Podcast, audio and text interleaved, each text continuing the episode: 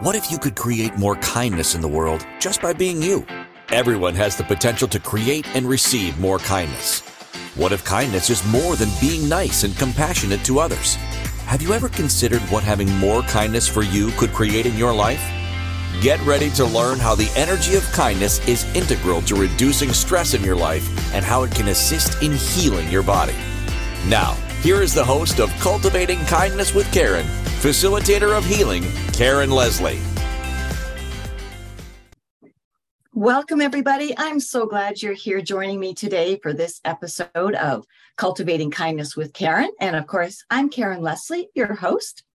And we're here today, as always, on the Inspired Choices Network, where you can find so many amazing different hosts and all kinds of different topics that you can learn from, enjoy, laugh, and giggle with. We have everything here.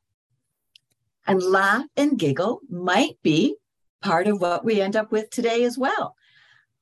I had a very strong message mm, very early on in February that I was to do a show about play. And I was sitting there and going, ah, seriously?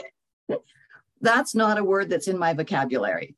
And as those of you who follow my show know, I work a lot with Oracle cards. I get a lot of messages for types of shows to have and content to be there for you. And so I knew not to question that we were going to talk about play one day. So I left it for two or three days. And then all of a sudden, it just, I can't remember what I was doing, but I almost blurted it out. And I was with other people and I almost said, Oh, Cathy Belgrave. and I was just like, now I know how I can do this show. So we have a wonderful guest with us today, whose name is Cathy Belgrave.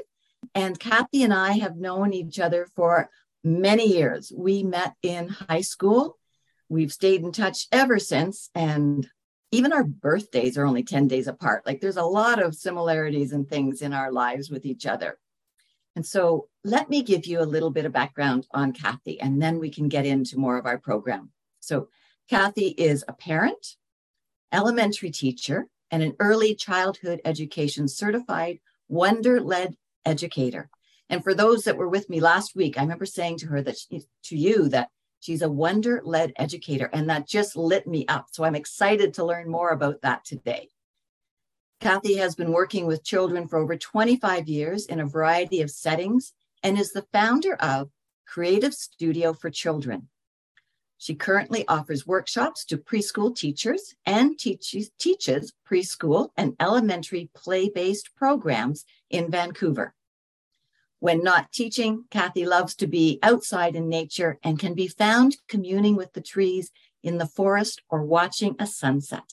And Cathy posts amazing pictures of sunset when I watch her social media.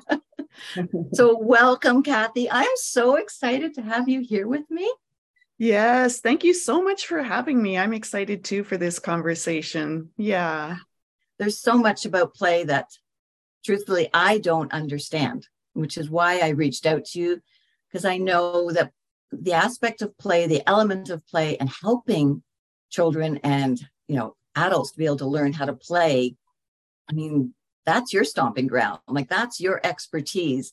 And I know there's a lot that I'll be able to gain from this I was thinking a little bit um, just a little earlier today, and I was like, play. Do I actually feel I have anything to contribute to today? I didn't come up with a lot, although I have questions and, and curiosity, and that is an element of play. Mm-hmm. The my childhood, and I shared this with Kathy a little bit beforehand, but just for those of you who are here with us today, I don't remember playing much. I remember a little bit, but I also remember that my play was if I got too spontaneous or if I got too exaggerated with my play um, or didn't sort of fit into certain boundaries with it, it was shut down pretty clearly. And so when I started having my children, it was like, oh no, how am I going to play with them? And so I learned from other new mothers and I watched my kids and tried to follow along with okay so what are they just naturally doing? And so it started a, a little bit of a journey with play. And then as i got older i lost more of it. Now, Cathy saw a little bit of it when we were in university together because we were actually roommates as well.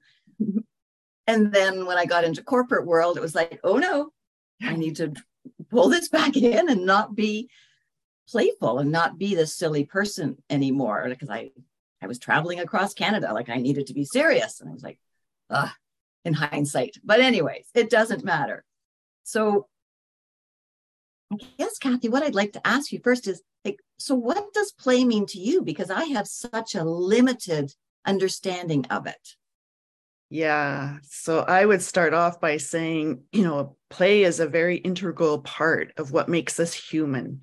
Like um, it is a natural element of who we are. And just listening to, you know, your just description of your journey with it, it's like part of it is then reconnecting with that spontaneity within us all.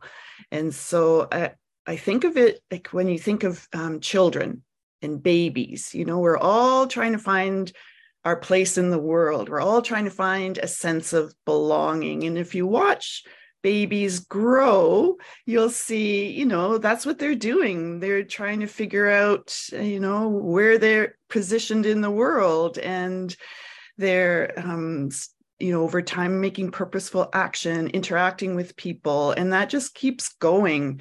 Um, and so you know, when you look at school age children and their ability to play, same thing. You know, they're trying to find out, you know, where they fit in. Um, and so play too, you know, I would say is there's there's some elements to authentic play. So one of them is um, intrinsically motivated. So a person is playing because they actually want to, whatever the activity is, they're choosing it. Um, so then it becomes self motivated, self sustaining. So they want to keep it going. If you watch children playing, you'll see they'll, you know, they may have conflict, but what binds them together is they want the play to keep going. Um, right so so, uh, so they'll compromise and they'll adjust and just different things like that um, they have um, rules you know some some of those rules are unspoken and also the rules are changeable. Um, play offers uh, creativity and the use of imagination. And also with play there's flow. You know there's that mm-hmm. state of just um, being and um, you know there's no stress in play. Um, there's no known outcome. Um, i remember feeling so stressed it was flow. Oh that's so good. Hmm hmm and so for adults you know it becomes a state of mind. So, so play is different for different people you know. When you were talking about babies, I think that is one time when, as an adult, we will let ourselves actually play in a way that we won't normally allow. Like we make those silly faces, we make, we change our voice, we, I don't know, we just, we did. It's, it shocked me as an adult when some of my friends started having kids and I was watching people with the children, with these newborns or, or little people and how they behaved. And I like I never held a child till I had my own. So even when my friends had children, I was like, I don't know about this. But that is probably one time when I can remember that I, even though I was worried about judgment from the other adults around, that I did allow myself to just like follow the child. Mm-hmm. Be that silly, make those noises and and really be more spontaneous being with them. Yeah, yeah. And so you're touching on a, a point of um, where we get disconnected, right? We are taught certain ways to be, and, and, our culture tells us what's acceptable. And so that band of what's acceptable can be very narrow. And so that spontaneity isn't always cultivated in that creativity you know and you, and you see that in school you know the way school is set up it it um you know it's very um, curriculum driven um, so it's about learning these these things um, and uh, there's not a lot of room for the child to you know find their own way with it. You know some latitude but not not enough i would say. Mm-hmm. yeah i could see that being really very very true. Even more so now i think than when perhaps our children were in school. And you know well in mine as you know didn't go to school till grade eight i homeschooled all the boys until that age group and homeschooled very loose term extremely loose term because really i just let them play mm-hmm. and i mm-hmm. just watched them and I mean, I brought in elements of learning because, of course, they needed to learn to read and they needed to learn, you know, that one plus three did equal four and things like this. But it was uh, it was done very differently and differently for each one of my three sons as well, which was kind of cool when I look back on it. So I did have some understanding for them at that time, which was really cool. Uh, and I want to just quickly bring in here too the um, for those you know for people who regularly watch the show, you you know about the oracle cards and how I work with them. And I actually went back and looked today, Cathy. It was February 10th that I wrote to you and said, "Would you help me with this show?" So here it is now. So back in February, when I was thinking about this, I pulled two cards, and one's always for myself, and the card then was about healing scars from the past for me and letting go and letting life flow. And that's when you, so when you talked about flow with play as one of the elements of it, I was like, oh, yes, okay. And I can see how being allowed to just freely play as a child and then you know hopefully for even adults but as a child i could see how it prevents some of those scars like what how the card's speaking to me because my play was so regulated mm-hmm. so that created difficulties for me but if you just and, and as you say if you watch children play it just it flows from one activity to another and there may be a disruption but then they get back to it again so easily and so i can see how that would really add to their development to their overall happiness and uh, mm and just joy of life, right? Totally. Yes, yes. And so, one of the mistakes I would say our culture makes is thinking that nothing is happening during play. Oh, you know? yeah, right. Yeah, we talk about play as uh, the break from work. And so, there's this underlying implication that when you play, nothing's going on.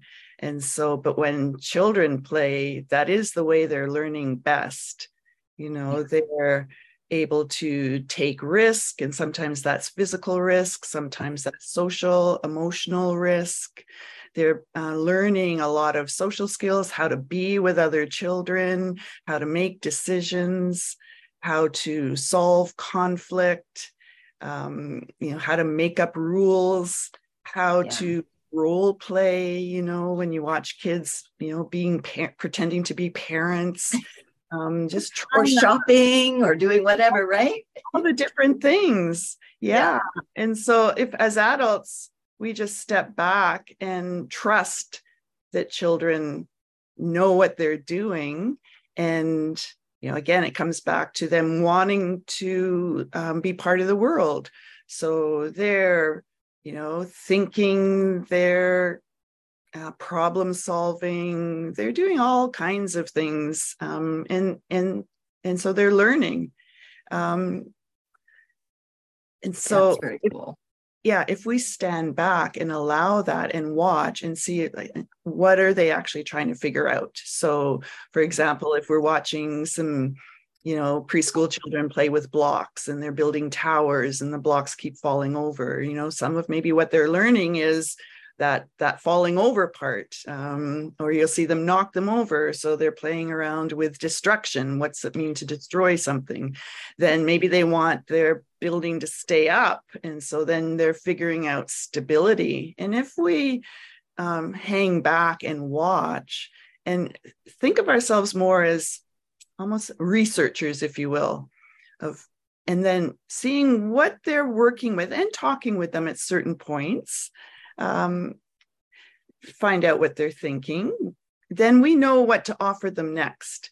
So, and sometimes it doesn't have to be verbal. It's like, oh, stability. So then we're going to offer these materials and just slide them in and they just keep on playing you know other times it's um, conversations with them and what they're noticing. And sometimes in education we call it scaffolding you know giving them some information to help them bridge over to the next level of learning for what they're interested in.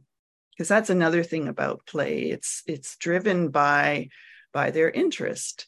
Um, so again wanting to figure out how this thing works how the world works essentially is what they're they're sorting out for themselves mm-hmm. oh, that's so cool right that really makes sense when i think about it and it is a way to maneuver the world and i guess also help them find their place in it mm-hmm.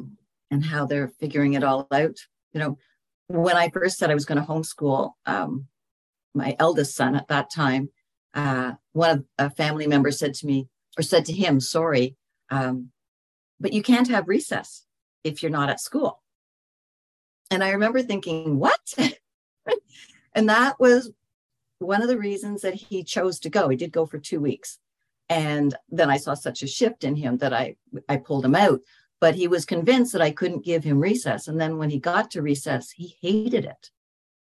Mm-hmm. It was, he just saw so many children being unkind to each other mm-hmm. in, in large, large groups. And it was overwhelming I thought that was that was a grandparent's reason is that I couldn't give him recess, so that's why he should be going to school. And I just thought, hmm, you don't understand school very well or play and things as to how it all works. And the way you're describing the role of play and what it gives a child, I can actually look back and see how it was a benefit to my boys. And I am so appreciative of that gift that you just gave me because there were times when I was worried that letting them just play was not being a responsible parent. Mm-hmm. And yeah. right, yeah. because it's it's so frowned on. And I mean, we rent where we're currently living, and our landlord was here one day uh, with his wife and his daughter, and I had all my jewelry supplies out making some bracelets, and the the, the young girl was fascinated and I just said, you know, well, can she make one? I, I'm happy for her to make one. And they were both against it because it was a frivolous activity. And she was never allowed to do something like that. So I pushed, to be honest. And we sat and made a bracelet. And uh, she expressed to her parents, because she told me later that she would like to make more, and she wasn't allowed to that one bracelet was it. Mm-hmm. Yeah. It was an activity that was frivol- frivolous, had no uh, no contribution towards her education and intelligence. Yeah, it's a yeah, it's, it's a misunderstanding of what play is, of thinking that nothing is happening during play when actually so much is happening. And, and for me, one of the crucial things is connection with others and relationship and so by building that relationship, the child is building their own confidence. It's that re- reciprocity of relationship.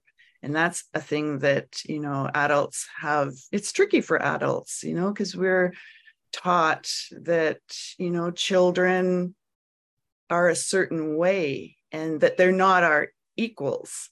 Um, and that in, in, you know, in some ways they're an empty vessel that we need to fill with knowledge and information about how to be in the world.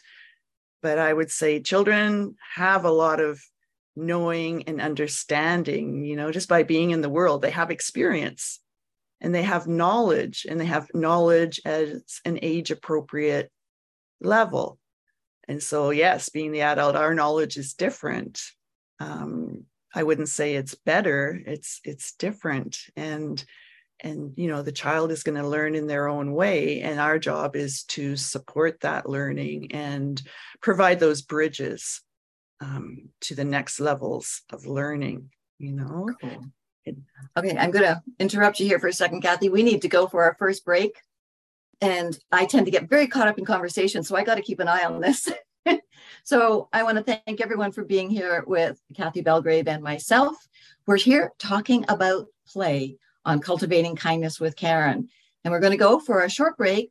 I'm hoping you will all join us when we come back because we're going to look at more of what is that uh, intelligence that play brings to the children and, what can we actually learn from our kids is something I'd love to explore when we come back after this um, these couple of commercials. So stay with us. Maybe in the meantime, get up, move around, play a little bit, and we'll be with you just in a couple of minutes. Thanks, everybody. We all have different experiences with and definitions of kindness. These experiences and beliefs about kindness have influenced who we are today and how we see the world. The universe is always listening. So, what are you telling the universe today? Tune in to Cultivating Kindness with Karen each week as Karen guides you to understanding how each choice you are making is either keeping you stuck or opening up the energy of empowerment for you. Listen to Cultivating Kindness with Karen. Wednesdays at 2 p.m. Eastern Time, 1 p.m. Central Time, 12 p.m. Mountain Time, 11 a.m. Pacific Time on InspiredChoicesNetwork.com.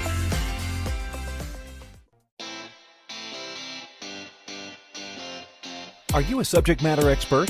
Are you here to share your expertise with an audience waiting to hear from you in only the way you can deliver? Are you ready to have your voice amplified across the airwaves? Inspired Choices Network has a global radio platform streaming to millions of people across the world. Professionally produced and supported by an accomplished team every step of the way, you can broadcast from anywhere in the world, knowing your voice matters, and we ensure it is delivered with ease and efficiency. Eager to hear your message, the world awaits. Contact us today to become an Inspired Choices Network radio host.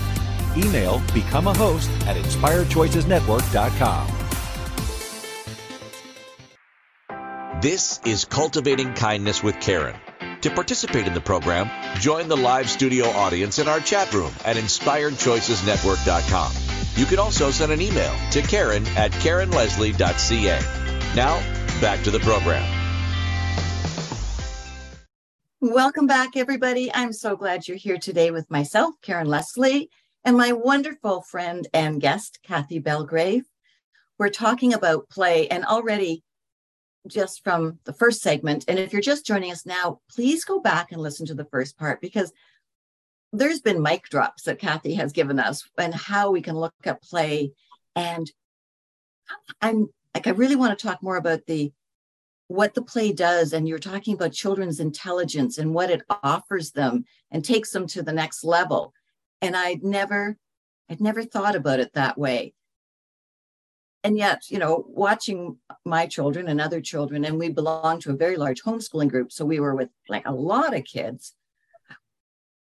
Actually and what was so cool about that was they were all different ages. Mm-hmm. and watching the interaction with that was really really actually fascinating how they built the relationships, like you were saying, and the learning that happened when some of the older children would intervene sometimes when things got a little out of hand. But I'd never thought of the just that intelligence building and that knowledge aspect that was there through all of that. I don't know. You, it, I'm lost for words. I don't know what else you can add to that for me, but I would love to talk about it more.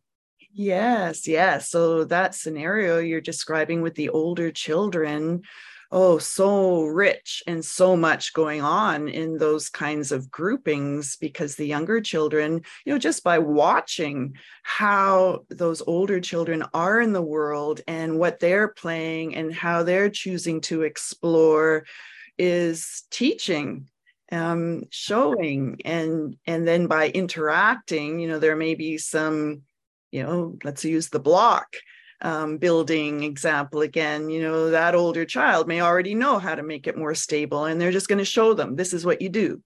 Um, and so, and then they carry on. And so that's all knowledge building. And so all of those experiences are, you know, um, becoming part of the child you know yeah. and you look at the brain science of it it's like building neural pathways and repetition of certain play activities um, or any play activity is like strengthening those neural pathways. And and so you know. Sorry it's and that's why sometimes a child will get so fixated on a certain activity then.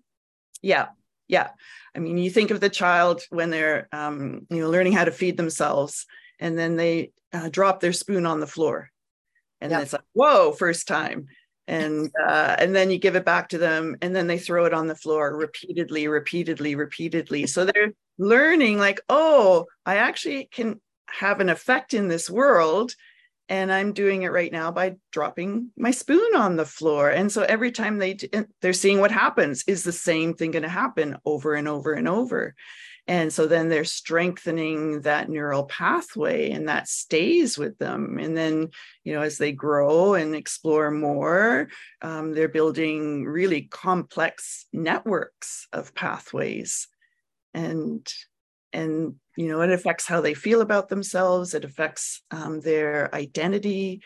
Um, you know just backing up a little bit um, you know to this the group scenario you know one of the motivating forces for play is wonder wonder mm-hmm. and curiosity you know wonder about the world like being in awe of um, how things work how the world is put together you know and it can be very simple things that as adults we can overlook you know I, I, think of an example in one of my preschool programs where uh, i put er- erasers out um, uh, and this one child knew about erasers and had never used one and he spent so much time just writing on his page and erasing, writing on his page and erasing, like full of wonder and curiosity of this thing we call an eraser.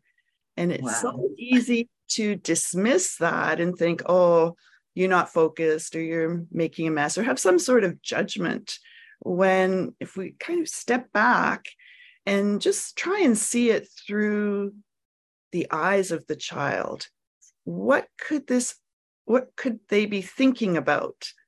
Uh, we never know really. We, mm-hmm. we assumptions and and and decisions, but we never often we never know and you know when you talk to the child sometimes they can tell us but sometimes they don't even know it's just part of this bigger process that's going on and so if we can give them that time to learn through play um, and follow those wonders and curiosities, giving them the time to experiment and build their own theories. Um, and then, you know, again, taking it to the next level, growing and developing and um, uh, scaffolding uh, when when uh, appropriate. And then they're forming their own views and and building confidence you know they're become really innovative learners um, oftentimes again that empty vessel model or even there's another kind of view of the child where we think okay they're not empty vessels they have resources within them but it requires us as the adult to help them uh, uh, access those resources. And so that's when, you know, we, you know, again, I'll use the eraser example. That would be um, the educator seeing what's going on and feeling like, oh, I need to step in and show this child how the eraser works. I find you know you're making me realize too. There are times when I was so bored playing the same game or the same thing over and over again with my kids, mm-hmm. and I'm I'm glad I didn't take the perspective that I, I had to change the activity because of my boredom. Mm-hmm. Because now I see, no, I'm not maybe technically clearly, but I have an idea now as to the importance of still letting them play a certain way until they were finished playing with it. Yeah. Like the eraser is such a brilliant example. And I could think of so many times and and and people I know that would be would have well like one of the grandparents in particular, who would have thought this was just total rubbish and judged the child for doing it and then saying, like, stop, you know, you're going to put a hole in the paper. Well, like, so what? Who cares if they erase to the point where we get a hole in the paper?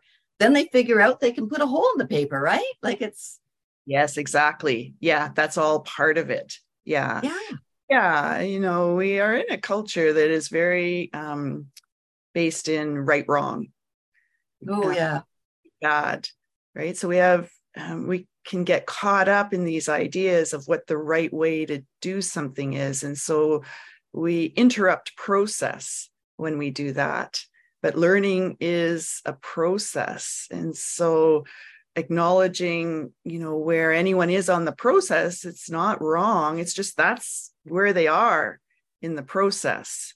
And trusting that development and supporting that development without interfering. Okay. Because i ignored our timing earlier we're we need to go to our second break already cathy sorry but i really would like to um, come back to trusting the process after our, our break because I, I think that that's so integral because I think a lot of parents or people in general, we've lost the trust in play because play has changed so much over the last 30, 40, 70 years. Mm-hmm. And yeah, so let's go come back to that, trusting that process. So as I said, we're having to head to our break. Sorry, this segment was so long, but I am just thoroughly loving my conversation with Cathy Belgrave. I hope you are as well. So please come back. We will be back just a couple of minutes and carry on this fascinating conversation. And I hope you're learning as much as I'm learning. All right, everybody, we'll see you after the break. Thanks. We all have different experiences with and definitions of kindness. These experiences and beliefs about kindness have influenced who we are today and how we see the world. The universe is always listening. So, what are you telling the universe today? Tune in to Cultivating Kindness with Karen each week as Karen guides you to understanding how each choice you are making is either keeping you stuck or opening up the energy of empowerment for you. Listen to Cultivating Kindness with Karen Wednesdays at 2 p.m. Eastern Time, 1 p.m. Central Time, 12 p.m. Mountain Time, 11 a.m. Pacific Time on InspiredChoicesNetwork.com.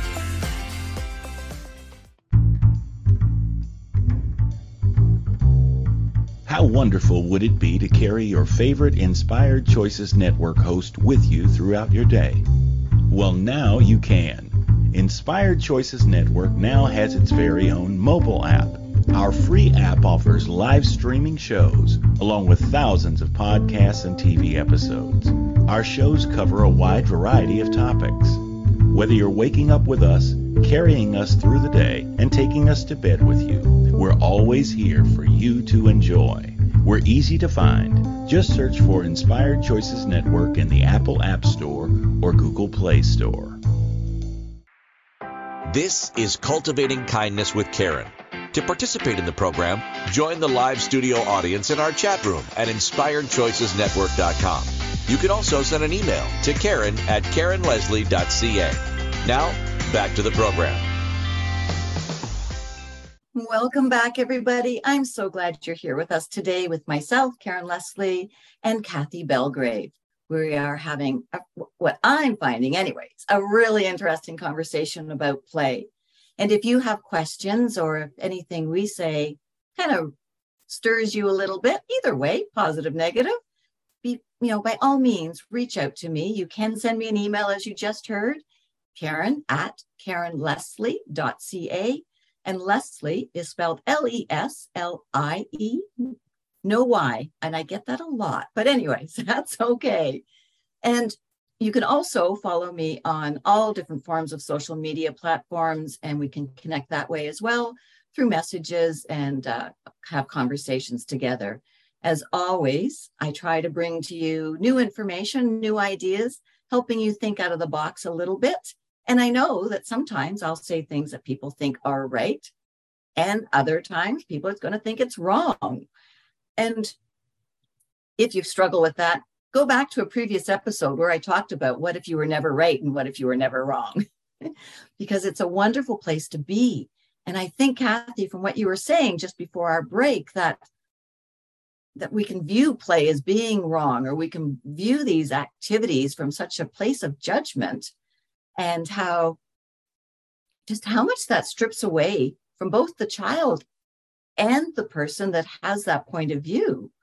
It mm-hmm. just, it's not kind. Everything in here on the show, it's all about kindness, and that is not playing with kindness. yeah. And sometimes, you know, children do things that in their play that they do need a little bit of guidance, you know, like let's say throwing blocks around the room.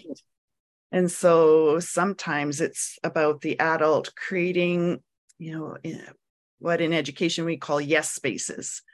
And so um, not saying what you're doing is wrong. It's like, oh, I'm witnessing this child throwing. They're, they have the urge to throw. So we can maybe go outside. They're wanting big body movement. So maybe we can go outside, or if I can't go outside, um, maybe we create a space. So, and including the children in the decision making, you know, like, hey, I see you want to throw. Can we make a space in the room? But every time you throw, you know, you're disrupting this group over here that are, you know, building with Lego or playing house or whatever they're doing. So, where can we find this space for you to throw? And having the child participate in that decision making, you know, and then what to throw. You know, um, one of the children, you know, I had this exact example in, in one of my classes. And so, what we did is we um, took um, recycled paper and made balls and wrap tape around the balls. And so that brought this whole other level of fascination with the tape. And again, trusting the child to use the tape in whatever way they're going to use. And so, you know, tape is a tricky, fine motor thing for some children, but giving them that space to experiment and not you know stepping outside of that right wrong and seeing like okay they're in process and maybe offering like a couple tips on what they could try for them to help their own process. And so then we had all these paper balls, and um, this child created a game um, off in the chosen area and kind of threw to their heart's content. And then other children saw this going on and came over and wanted to join in. And so now they're into their spontaneous um, authentic play. They're all motivated in this activity. Um, they're all choosing for themselves, not an adult directing. They're sustaining it for as long as they want, because another aspect of play is also to quit when you want. Um, mm. know, they're sorting out their rules. They're um, using their imagination and creativity because you, you'll watch children change the rules you know to accommodate whatever their need is and, and and you know they're trying to sustain the play and so that's another area as adults we can tend to want to intervene of like well wait a minute you're changing the rules. That's not okay. But yeah. for the children it's totally okay. They're just kind of mm. in process with it. And the game they started with may evolve into something quite different. And most times the group is okay with it mm-hmm. I, I'm, I'm, I keep going back to watching my kids and then the homeschooling group, and I can so see examples of what you're saying. But I love, I love where you are with the children, like to to recognize that the person, this child, wanted, uh, uh how did you say it, large body movement or big body movement? I forget the wording you said. Sorry, I was really listening to everything, and not to go into, hey, it's wrong to throw something, but you recognize a, a need, a shift in that child instead of stopping that and then forcing them to suppress that need. And I mean, it just is making my my mind go in circles. Like I just, I, what you do is brilliant. Like those children are so fortunate to have people like you and others educated like you are that you know i know they're they're all over the world but to find you is mm-hmm. such a gift yeah and i would say you know the play-based learning is really quite a movement um, and uh, play-based educators would like to see play like throughout the entire education system not just preschool Um, it needs to be in elementary school. It needs to be in high school. Yeah. Uh, you know, uh, so much research out there around how children learn and they learn through experience they learn through movement they learn through connection with others these interactions they learn how to take reasonable risk so then later as teenagers they're able to um, make um, choices around risk. Um, you know sometimes we get really caught up in the academics and yeah. worry you know like any parent isn't trying to suppress their child um, you know they're concerned. They want their child to flourish and do well. And we live in a culture that is very scientific and values academics. Um, uh, and to a sometimes limiting point you know there, there Yeah. need be a balance. And you know the way school is set up right now of having big groups of children sitting for extended periods of time like none of that is supported by research. Same as recess recess being 15 minutes you know. The research on children and play um, says that children need um, 45 minutes to an hour and a half to get into their play Wow. They don't even get that as a lunch break, let alone a break during the day for play. no And I, I and I think we have mistakenly looked at phys ed or whatever it's called now as being the time for them to play, but phys ed is so regulated. It's full of do's and don'ts, and that's wrong, and and comparison and competition, and it's the opposite of everything that I'm hearing you say. yeah well it's not chosen by the child you know It's so not. That's right. You're right. It's not chosen by them. we're doing volleyball unit right now and this is how you serve and this is so there's rules and that's all Yeah. fine but it's not chosen right It's not. You're right. And so those that love volleyball will look forward to it, and those that would really rather not be anywhere on a court for any type of sport like that will be very was- uncomfortable. what happens to those who don't like physical activity Yeah. Right. I had one of those in my family. Mhm. That wasn't his thing. Mhm. So, and that needed to, and in in our family, we honored that, but that was easy for us to do here. But it was more of a challenge when the school system became part of his life. Mhm. yeah yeah Yeah. you know the Yeah. curriculum is really at the center because there isn't choice for teachers either you know No, actually, and I feel that that's. Um, I feel like we don't recognize that enough or give them enough support because they're they're they're told what needs to happen and how the day is supposed to run. I have I. I mean, you can correct me if I'm wrong, but I, I suspect that if a teacher was given full reign as to how her day or his day was going to go with the students that they have, it would look very different. Mhm. Yeah. Yes. Yes.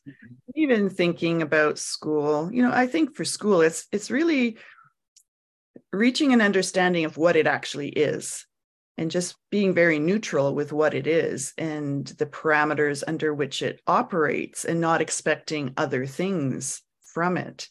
Um, so it, you know, so questions that I've asked in the past is like, is it reasonable to have a, a class of, you know, 25 year olds in kindergarten or 25, you know, grade fours and expect them all to get along or expect them all to be interested in whatever curriculum strand uh, is being taught at the same time. And to move as this big group through.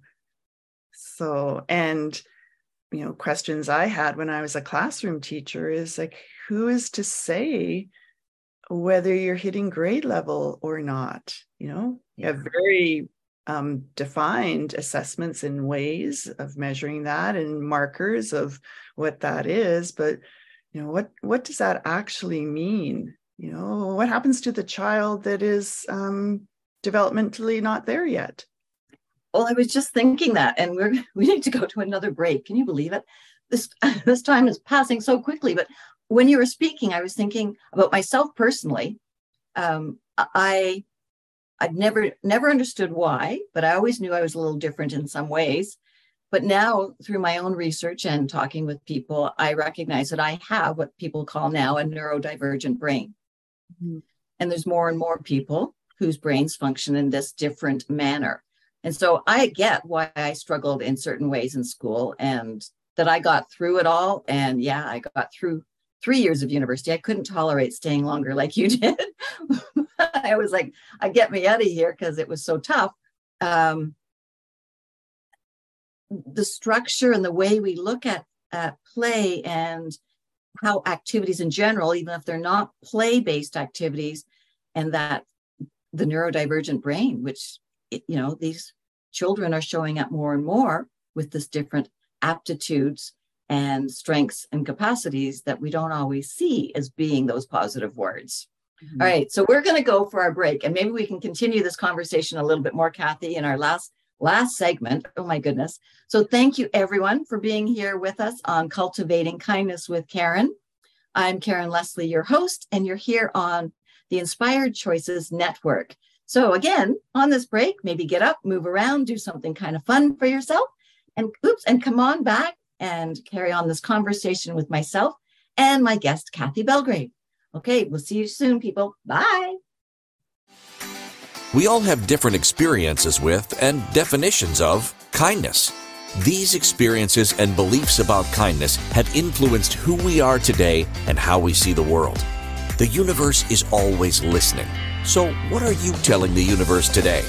Tune in to Cultivating Kindness with Karen each week as Karen guides you to understanding how each choice you are making is either keeping you stuck or opening up the energy of empowerment for you.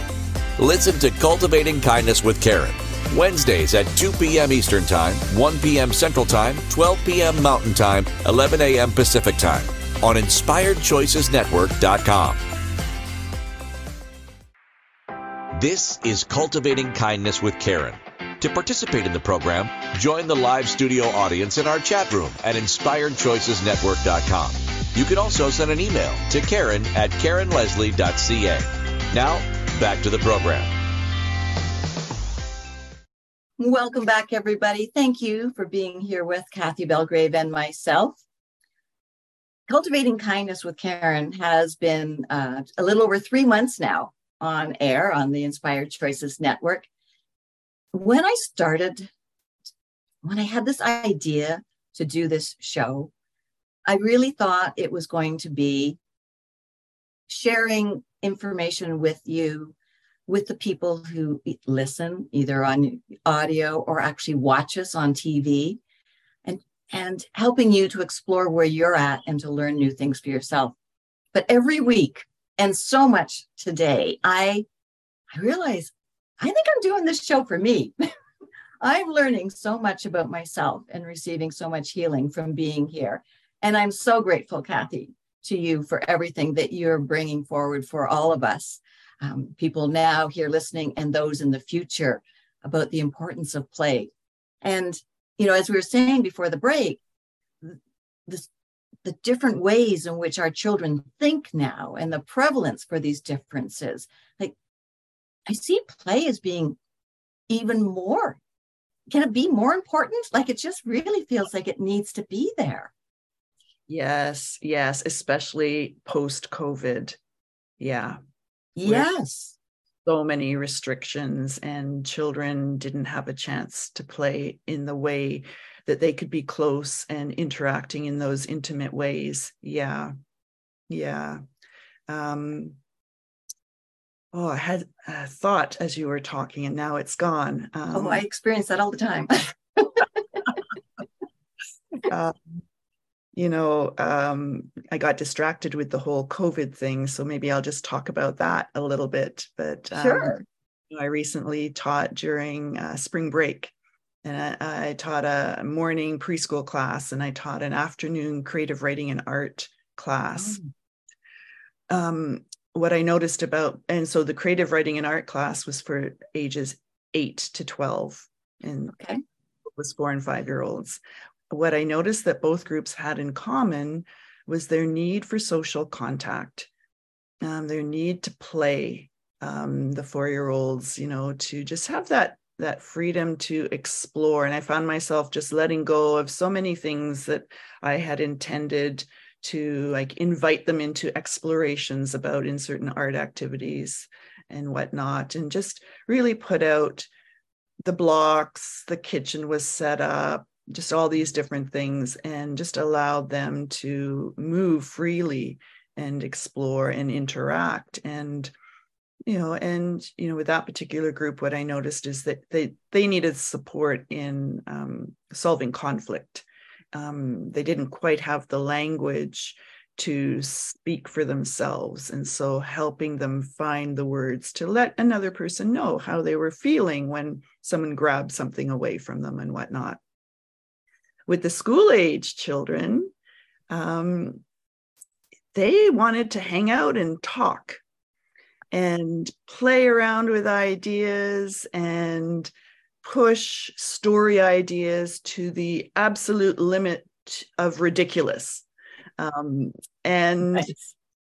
just holding a space to give them that opportunity to explore those what are the limits of a story but also i'm noticing they're like feeding off each other they're laughing at the ridiculousness of what they're creating um, you know just hanging out. You know for others i notice um, with the art component you know um, what their childhood is like. And you uh, mentioned earlier in the show that it's different than what you and i grew up in. Um, yeah. and i saw you know one child in their story writing telling me, you know, um, they were writing about a school shooting. Oh my. Other um, child through his doodling showed me his understanding of the war between uh, Russia and the Ukraine. And so oh, these wow. are really complex, potent things um, that are happening in children's lives and affecting them, and they need a space to talk about them and work it out um, amongst each other, but at times with an adult as well. And so that adult has to be able to enter into that conversation outside of a right wrong, outside of I'm going to correct your perception, but be in flow um, and be part of the conversation. And so it's letting go of some of these images uh, we have of children that they need us to tell them the right way of things. Yeah. Absolutely. Wow. That is so powerful, Cathy. I'm really glad you shared that actually, because it's, yeah. So, you know, after I experienced that, you know, because I had all these ideas around, you know fun things to offer them in their writing and it became a space of conversation and and exploration on their own with me joining in conversations from from time to time and went home thinking wow they're just shouldering so much.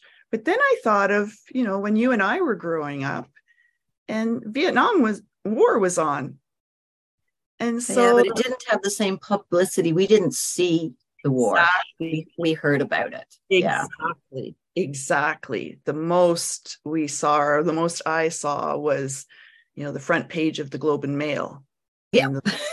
photo, or maybe you'd hear a strand on the radio. You know, um, and you know, as a kid, we didn't watch the news. No, uh, we didn't have that global. But Cathy, I'm sorry, we have 30 seconds left. So I want to say deeply from my heart, thank you so much for being here. And I've learned so much, and I hope all of our viewers have as well. You're a brilliant woman, and I'm so glad you're in the lives of all of these children. And I hope all of you will come back next week and you will be part of our show. Next week, we are talking about self admiration. And as always, I am sending you waves of kindness and wishing you a blessed day and I look forward to sharing with you again next week. Thank you for listening to Cultivating Kindness with Karen. Karen Leslie returns Wednesdays at 2 p.m. Eastern, 1 p.m. Central, 12 p.m. Mountain, 11 a.m. Pacific on InspiredChoicesNetwork.com. You can find Karen at KarenLeslie.ca and follow her on social media. Until next Wednesday, Karen is sending you waves of kindness for a fabulous week.